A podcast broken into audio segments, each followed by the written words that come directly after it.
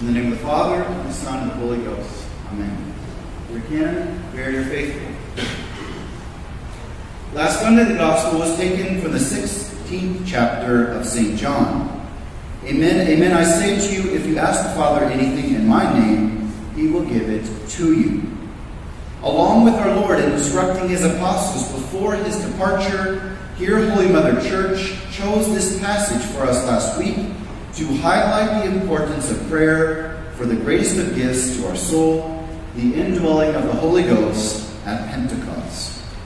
Now, a few verses before that passage, our Lord had said, It is expedient to you that I go. For if I go not, the Paraclete will not come to you, but if I go, I will send him to you. I have yet many things to say to you, but you cannot bear them now. But when he, the Spirit of truth, is come, he will teach you all truth.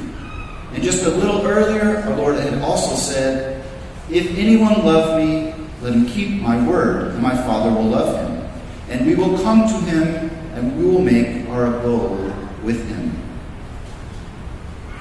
How can anyone possibly think that God does not love us? Our Lord created us, He died on the cross to redeem us, he sent the Holy Ghost to dwell in us. He left us the church with the sacraments so that we would be nourished with His divine life, even during our earthly pilgrimage. What more could we want? Sometimes, no matter what you give someone, they will never be satisfied. You can give them the shirt off your back, but they will not be happy. But why refuse goodness? Why do we misuse our free will to choose evil?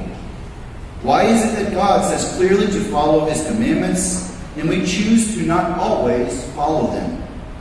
Why is it that a priest says to study the faith, pray more, avoid the near occasions of sin, and yet we don't always follow that?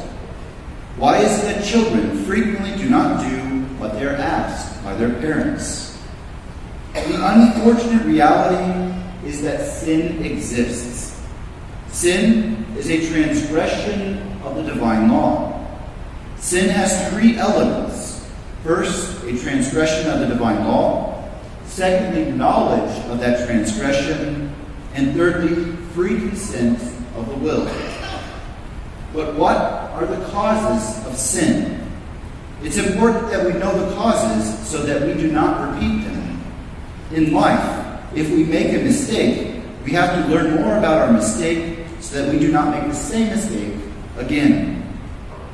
Now, the cause of sin is our free will defectively choosing some mutable good in place of the eternal good, God, and thus deviating from our true eternal end.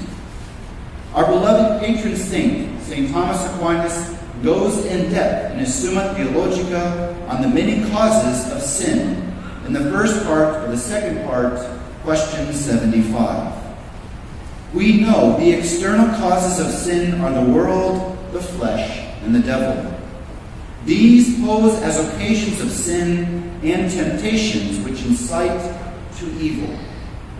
But the internal causes of sin, for which we are the most responsible, are also threefold. First, ignorance in the intellect, Second, passion or strong emotions. And third, malice or evil in the will. Haven't you ever wondered why there is always someone near and dear to us that stops practicing the Catholic faith? Haven't you ever wondered why someone rejects God's love? To simplify, it's either ignorance, pride, lust, sloth, or other strong emotions and passions or malice in the will. Sure, they will blame scandal in the church. They will say Catholics are hypocrites or that the church needs to get with the times. But that's basically a gag reflex from their guilty conscience. That's why it's usually fruitless to try to argue on their terms because they have some underlying, deeper internal issue in their intellect unruly passions, or malice in their will that is causing them to transgress God's law. The reason I bring this up is that so often Catholics fail to spiritually profit from all that the Church has to offer. Just as there are three causes of sin, there are three causes for which we do not spiritually profit from the sacraments that we receive and the liturgical feasts that we celebrate. Upcoming Sunday is the Feast of Pentecost, which is the second holiest day of the year. But how many of us treat it comparable to Holy Week? Or how many of us will treat Pentecost just like another Sunday without much thought? If our Lord in the Gospels goes so much into depth about the Holy Ghost, how he is the Paraclete, the Helper, then shouldn't we use this upcoming week to unite ourselves to Mary and the apostles in the upper room in? How many of us began with the church on Friday the novena to the Holy Ghost with our family? Let us use an analogy that is close to us to better understand how grace is poured out through the sacraments and the liturgical feasts that we celebrate. It is very difficult to have a beautiful rose garden in the desert with beautiful roses year round, but it is possible, though much more difficult than in other more favorable climates. Analogously, it is very difficult in this modern society to be saints because no longer are the values and ideals dominant in our modern society holy and morally good. Our modern society is a desert.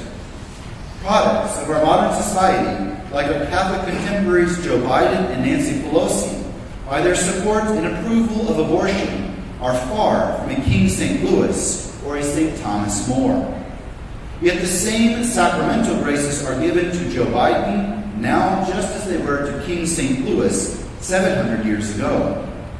There is no questioning our modern society encourages sin to such a wide and universal extent that would be unthinkable in the past, making it much more difficult for the average Catholic to be holy because so many just go along with society. Our modern society is just as conducive to holiness and virtue as the hard, rocky desert soil naturally produces beautiful roses. To have beautiful roses in the desert it is essential that the flower bed have good soil, rich in nutrients, to be able to absorb the rains and to be able to transmit the water and the nutrients to the plant. But if the soil is hard and rocky, then the rain will not be absorbed deep into the ground and will be of no profit at all to the plant, no matter how much it rains.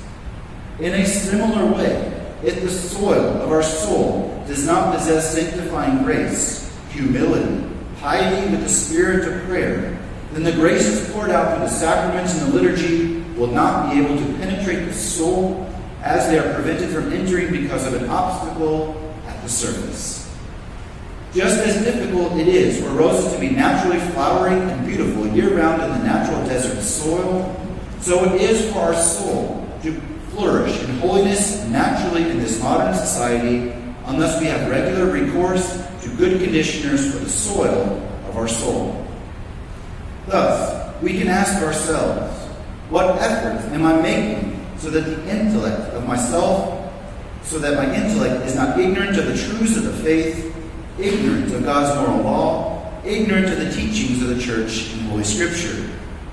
What efforts am I making this week that my intellect be instructed in the gifts of the Holy Ghost that I want and need to receive.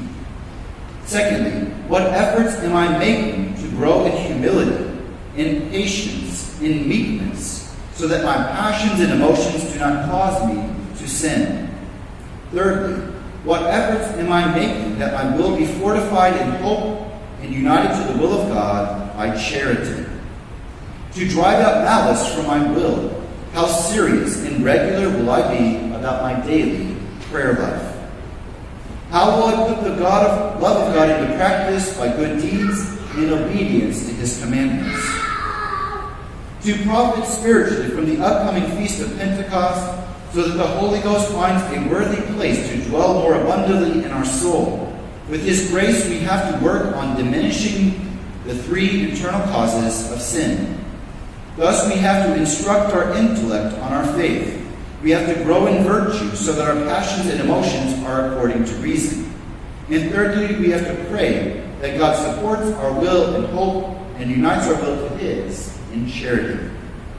Then, once the soil of our soul is well prepared, when we receive the rain of God's grace, such as the spiritual rain of the sacraments and the liturgical feasts, then the divine life of grace can penetrate to make our soul flower in holiness and spiritual beauty.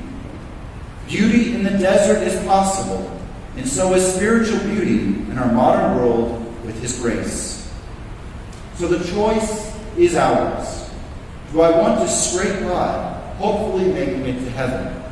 Or do I want to be a great modern saint, a great saint, a great desert flower for our Lord? There are already enough thorns in the desert, and our Lord has already wept enough over the loss of so many sinners. Let us be the rose of consolation for our good Lord. The choice is ours. Tomorrow is Memorial Day, so generally many of us have off of work and school. Let us use this day off to come to Mass, to make a visit to the Blessed Sacrament, or to do a spiritual or corporal work of mercy. The choice is ours. Let us make a priority this week to pray the novena to the Holy Ghost as a family, so that our family may be a spiritual oasis for our Lord's abode.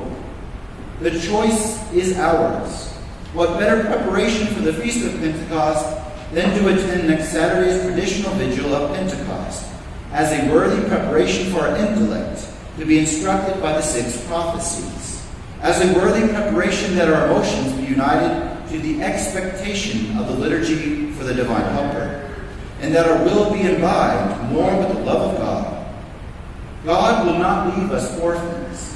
He wants to continually, abundantly bless us, but the choice is ours.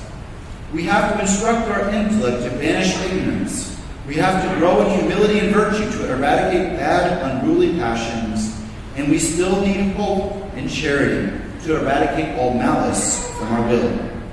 Then, as we remove the internal causes of sin, the soil of our soul will be better prepared to receive the outpouring of the Holy Ghost, making our soul a beautiful desert rose where our Lord will take pleasure in dwelling. He is coming, but how will we be prepared? The choice is ours.